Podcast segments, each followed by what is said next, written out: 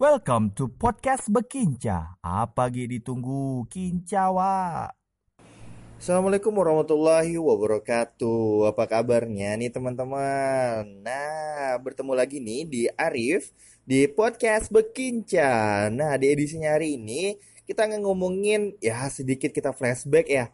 Eh, flashbacknya lebih bukan masalah mantan ya di sini ya, tapi kita flashbacknya ke arah eh, zaman-zaman karena Arif lahirnya tahun 92, jadi arah-arah 90s, 90s 90s gitulah.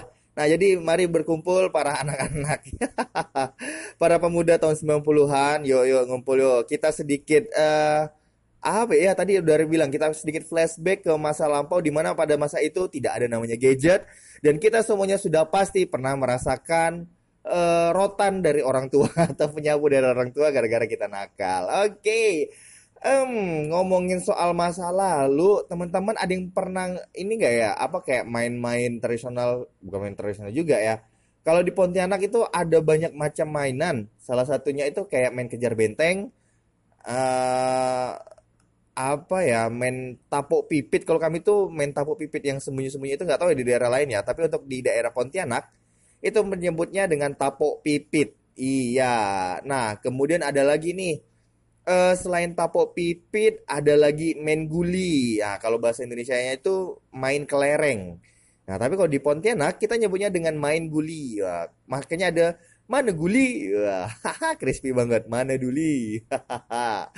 Oke, eh, apalagi ya, kalau kita ngomongin masa 90-an, masa 90-an itu memang yang masa terenak sih dapat dikatain karena hari Minggu itu adalah surga bagi para anak-anak. Wah, ilah.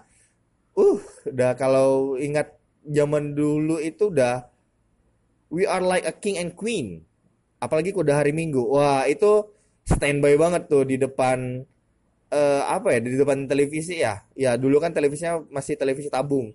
Nah, itu udah pasti standby di depan dan menunggu acara kartun yang ya dapat kita seminggu sekali memang kami dapatnya pada anak anak-anak 90 ya. Beda dengan zaman sekarang yang ya anak-anak bangun itu udah langsung main HP. Kalau kita zaman dulu boro-boro ada HP ya. Telepon rumah aja ada di rumah aja itu udah dapat dikatakan udah yang paling mewah. Zaman dulu kan era-eranya wartel ya. Tapi kita nggak ngomong ke arah itu sih. Tapi kita lebih ngomong ke eh, zaman kecilnya kita pada tahun 90-an. Nah, Arif lahirnya di tahun 92. Nah, teman-teman ada yang lahir tahun 90 atau ada yang lebih tua lagi tahun 89, 88.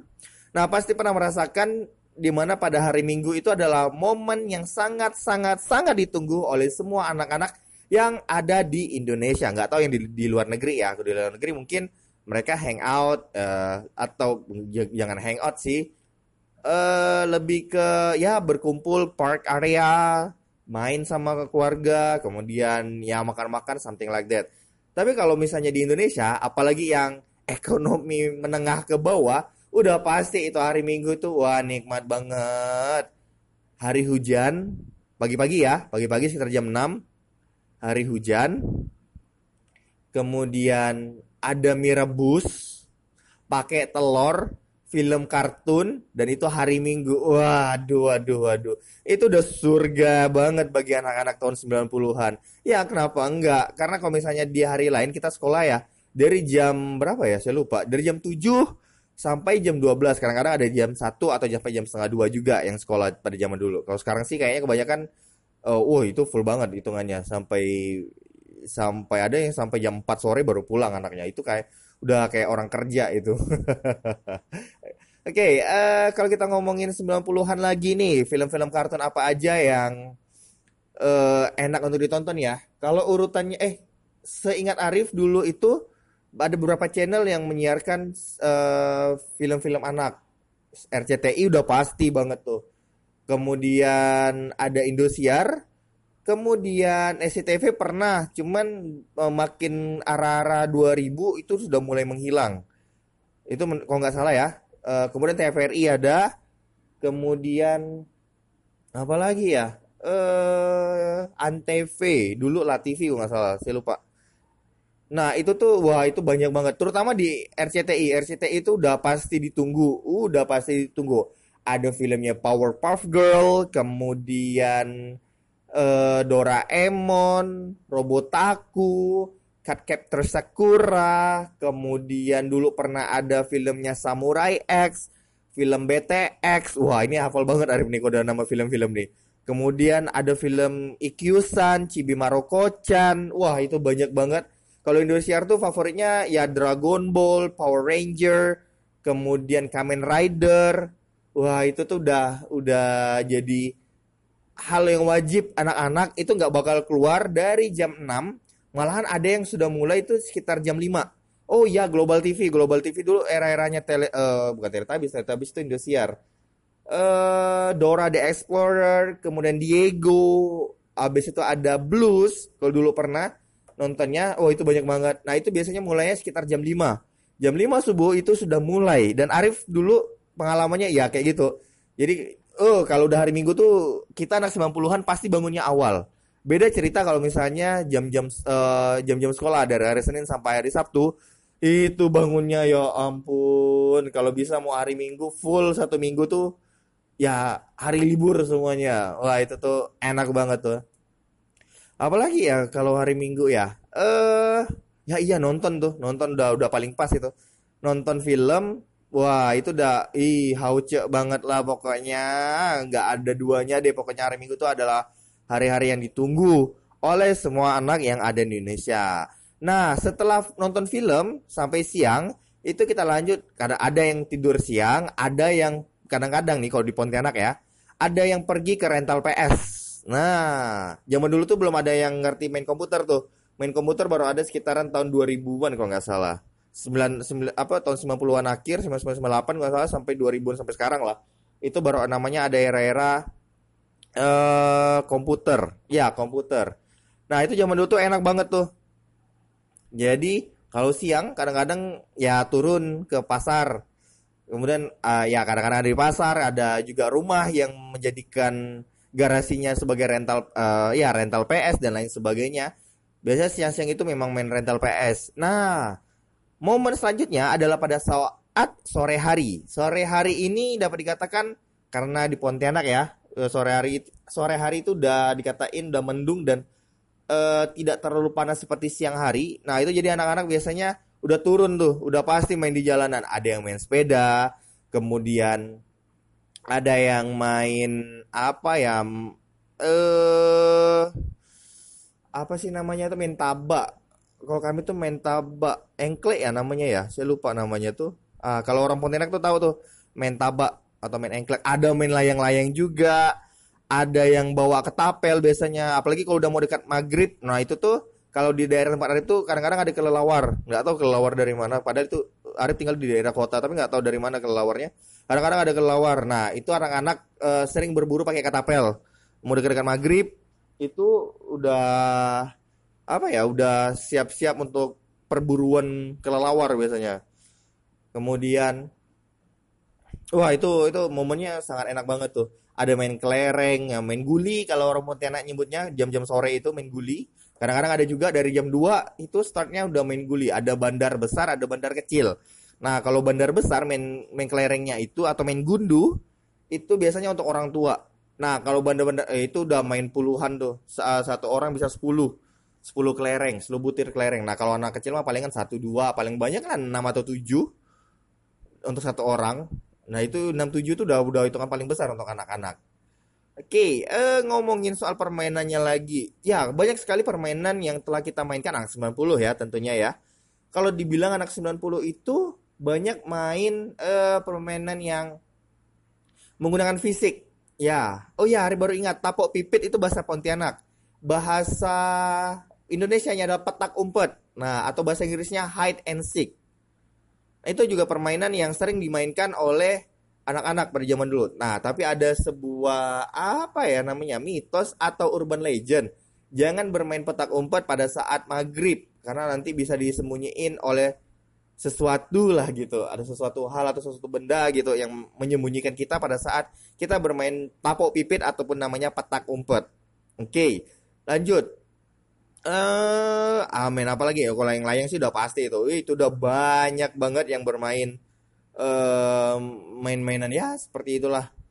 Kemudian oh iya zaman dulu juga ada era-eranya Tamagotchi ya awalnya Tama Tamagotchi. Kemudian ada filmnya Digimon. Ke, uh, selanjutnya itu baru terkenal namanya Digivice. Nah Digivice itu yang dulu Arif nggak mampu beli itu jadi hanya bisa melihat dari kejauhan saja oh my god kemudian oh iya di beberapa tempat seperti uh, department store itu menyediakan area buat balapan Tamiya. Nah, Let's and Go kalau misalnya teman-teman masih ingat dulu filmnya ada namanya Let's and Go. Wah itu sangat terkenal banget. Tamiya itu lumayan terkenal banget. Sekarang juga kok nggak salah masih ada. Cuman peminatnya itu kebanyakan orang dewasa dan hadiahnya juga tidak tidak main-main. Itu sampai belasan juta. Ada pernah dapat informasi kalau permainan itu menghasilkan eh hadiahnya hadiahnya itu menghasilkan sampai belasan juta rupiah. Dan memang untuk modifikasinya juga ya kurang lebih tapi di bawah satu juta sih setahu Arif. Uh, yang Arif pernah coba review itu permainnya di bawah satu juta. Untuk bermain Tamiya ya untuk modif modif kecepatan Tamiya gitu. Kemudian selain itu yang zaman dulu terkenal selain Tamagotchi ada Game Boy. Nah Game Boy ini apalagi yang main Tetris orang 90-an anak-anak 90-an ke atas yang eh, 2000-an iya deh 90-an ya 98-puluhan tuh kenal banget yang namanya permainan blocks atau bahasa yang kita kenal dengan permainan Tetris. Nah, Tetris itu memang gimana ya enaknya ya dibilang memintarkan juga enggak terlalu sih sebenarnya.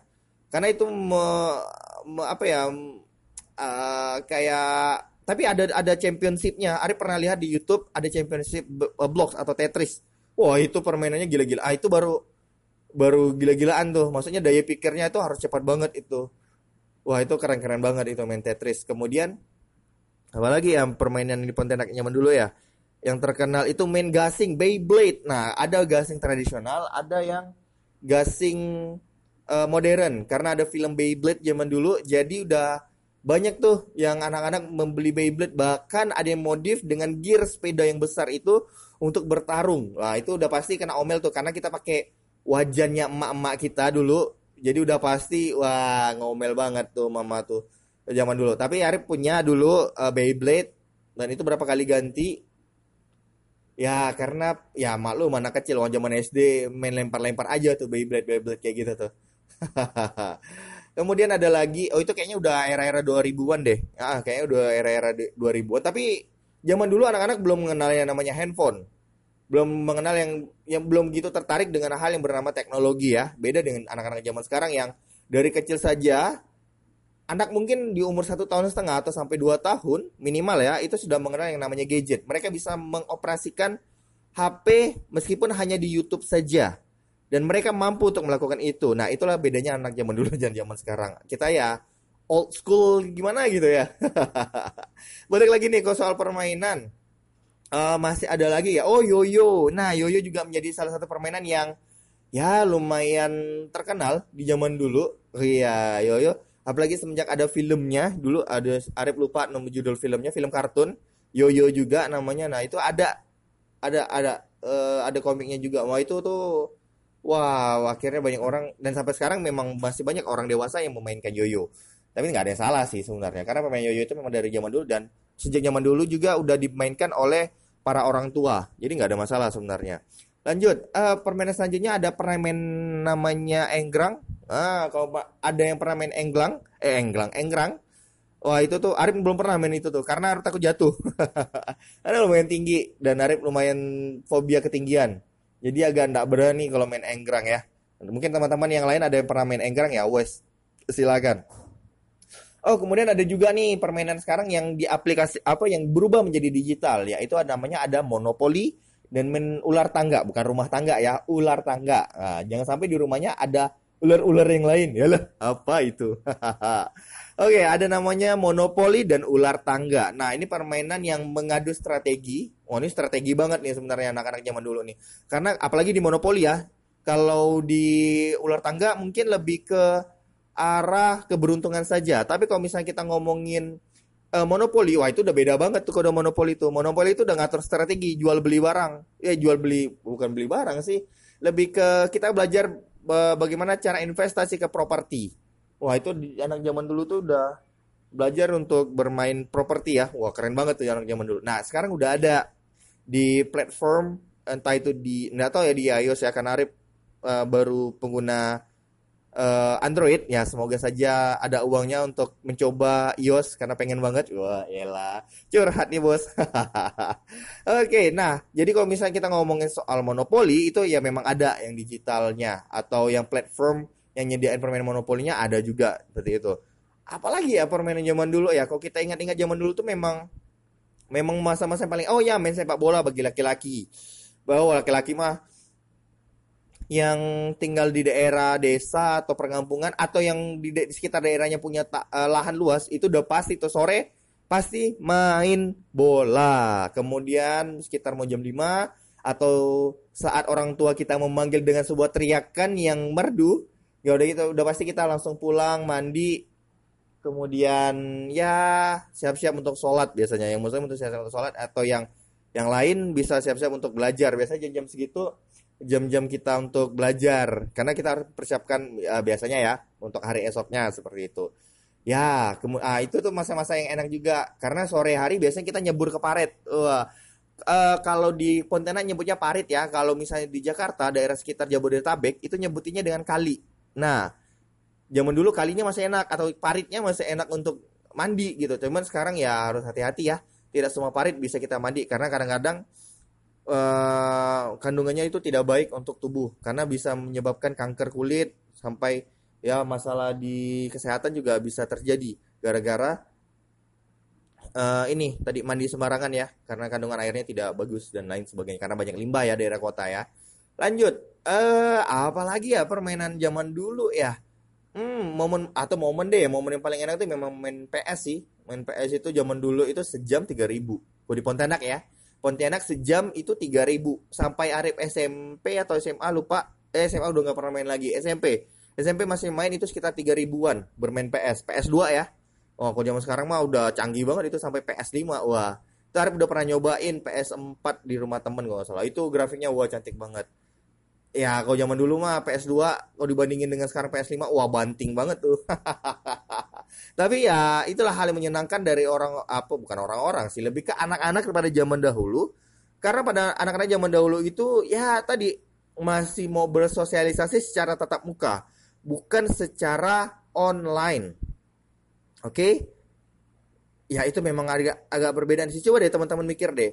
Hasil dari kita bersosialisasi, bersosialisasi, maaf ya agak belibet-belibet dikit hasil dari kita yang bersosialisasi secara offline itu lebih baik daripada kita yang bersosialisasi secara online. Alhasil, kita zaman sekarang ini lebih ke uh, antisosial lah zaman sekarang ya. Antisosial sosial club gitulah. Nah, itu yang membuatnya agak berbeda dengan uh, jika kita bandingin antara zaman sekarang dan zaman dahulu. Oleh karena itu, wis, oleh karena itu bahasanya formal banget. Nggak, nggak, nggak, just pudding. Uh, jadi kalau kita ngomongin hasil dari kita bermain bersama teman-teman, kemudian berani kotor, itu menciptakan kita ya kebanyakan dari kita alhamdulillah orang-orang yang sehat, apalagi orang yang eh bukan, iya anak-anak yang sering bermain di lapangan, kemudian main bareng sama teman-teman. Tapi dalam ranah positif ya. Nah, itu bisa menciptakan emosional atau kepedulian kita terhadap sesama atau bisa jadi kita akan lebih peka uh, terhadap di sekitar. Makanya tidak jarang kalau misalnya kita lihat pada zaman sekarang ini banyak orang yang ya kadang-kadang tidak peduli dengan orang sekitar karena kita terlalu sibuk dengan gawai kita, dengan gadget kita, dengan media sosial kita. Makanya kita udah nggak peduli. Memang ada baiknya juga sih, maksudnya kayak teman-teman kita yang sedang berbeda pulau, berbeda daerah, atau bahkan berbeda negeri, kita masih bisa keep in touch kepada mereka. Tapi bukan berarti kita menjauhkan orang-orang yang ada di dekat kita. Nah, kenapa Arif bahas ini? Karena Arif pengen reminder lagi pada teman-teman. Kalau kita ini sebenarnya apa ya makhluk sosial, makhluk sosial tapi bukan berarti secara online. Ya, pernah nggak sih teman-teman mikir? Ini maaf ya agak agak, agak ke sana ya. E, karena sebenarnya tadi nggak mau ke sana, lebih ke reminder aja sebenarnya. Tapi e, udah terlanjur nggak apa-apa deh. Pernah nggak sih teman-teman lihat dampak dari orang-orang yang sering bermedia sosial itu berbeda dengan orang yang tidak bermedia sosial. Maksudnya yang tidak terlalu intens dengan media sosial. Pertama, dalam hal sikap. Padahal uh, dalam hal sikapnya dia lebih baik orang yang offline lebih baik maaf agak terbatuk. Mereka lebih baik daripada orang yang terlalu fokus dengan media sosialnya. Akhirnya dia tidak ada empati, tidak ada peduli, tidak sensitif terhadap lingkungan sendiri. Bahkan Arif punya ya ada pernah lihat lah intinya. Uh, jadi dia nggak terlalu gimana gitu dengan orang tuanya karena terlalu sibuk dengan media sosial. Nah itu juga buruk loh teman-teman. Coba deh bayangin kita dulu. Kita memang anak-anak yang ya bandel. Dapat dapat dikatakan kita bandel pada zaman dulu. Tapi bukan berarti kita tidak hormat kepada orang tua. Benar nggak teman-teman? Nah jadi Mas Arif mengingatkan ini. Coba kita balik lagi kepada zaman kita sebelum ada gadget. Zaman dulu, pada saat tidak ada gadget, kita juga bisa hidup senang kok. Benar nggak? kita masih bisa hidup tanpa gadget sekalipun sebenarnya zaman dulu. Nah, kenapa zaman sekarang menjadi sulit? Kenapa setiap kali kita ingin melakukan sesuatu, kita harus menggunakan gadget kita untuk mengcapture-nya, mementionnya, kemudian harus diupload, harus semua orang tahu kenapa. What for? Nah, jadi kalau ada saran sih, kalau boleh saran ya, maaf ya teman-teman ya, bukan masuk menggurui, cuman hanya sedikit memberikan kesadaran kepada kita, termasuk pada Arif juga. Mungkin Arif selama ini merasa kayaknya media sosial penting gini gini gini. Ah tapi tunggu deh. Dan sekarang Arif baru ngerasain gitu kayak oh harus kayak gini ya. Apalagi Arif sekarang udah punya anak punya istri punya keluarga tentunya. Ada mereka yang perlu perhatian. Tidak baik loh teman-teman kita apa ya, kayak antisosial atau bukan antisosial sih ya kalau antisosial itu udah bahasanya udah kasar banget.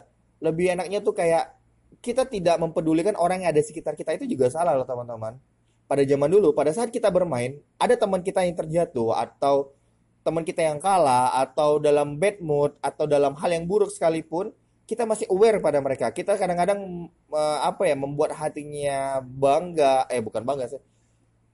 Membuat suasananya menjadi lebih bahagia, kemudian ya banyak hal lagi sebenarnya yang bisa kita bantu atau kita distribusi padahal zaman dulu kita tidak punya uang teman-teman. Wah, saudara-saudara itu udah Sampai tadi mau keluar kata saudara-saudara. Wah, itu udah formal banget tuh. Jadi, zaman dulu itu kita tidak punya uang ya, teman-teman ya. Uang kita tuh hanya berdasarkan dari orang tua saja. Kita tidak punya penghasilan. Tapi kita masih bisa senang, masih bisa uh, bermain bahagia gitu. Masih bisa menghibur teman-teman kita. Kenapa kita jadi sulit sekarang? Kenapa harus semuanya melalui media uh, digital? Memang gadget itu mempermudah kita, tapi jangan sampai gadget itu menjauhkan yang dekat ya menjauhkan yang dekat dan men, uh, menjauhkan yang dekat dan membuat ja, uh, menjauhkan oh ya menjauhkan yang dekat dan mendekatkan yang jauh. Wah, ini agak ribet nih, maaf. Jadi jangan sampai seperti itu ya, teman-teman ya. Jadi kita tetap keep in touch dengan orang even uh, di lingkungan sekitar bahkan sampai kalau misalnya perlu ya sama orang rumah dulu lah, sama saudara, sama orang tua gitu dulu ya. Karena ingat, pada zaman dulu kita bermain dengan sukaria tanpa harus pakai gadget, tanpa harus fokus dengan media sosial.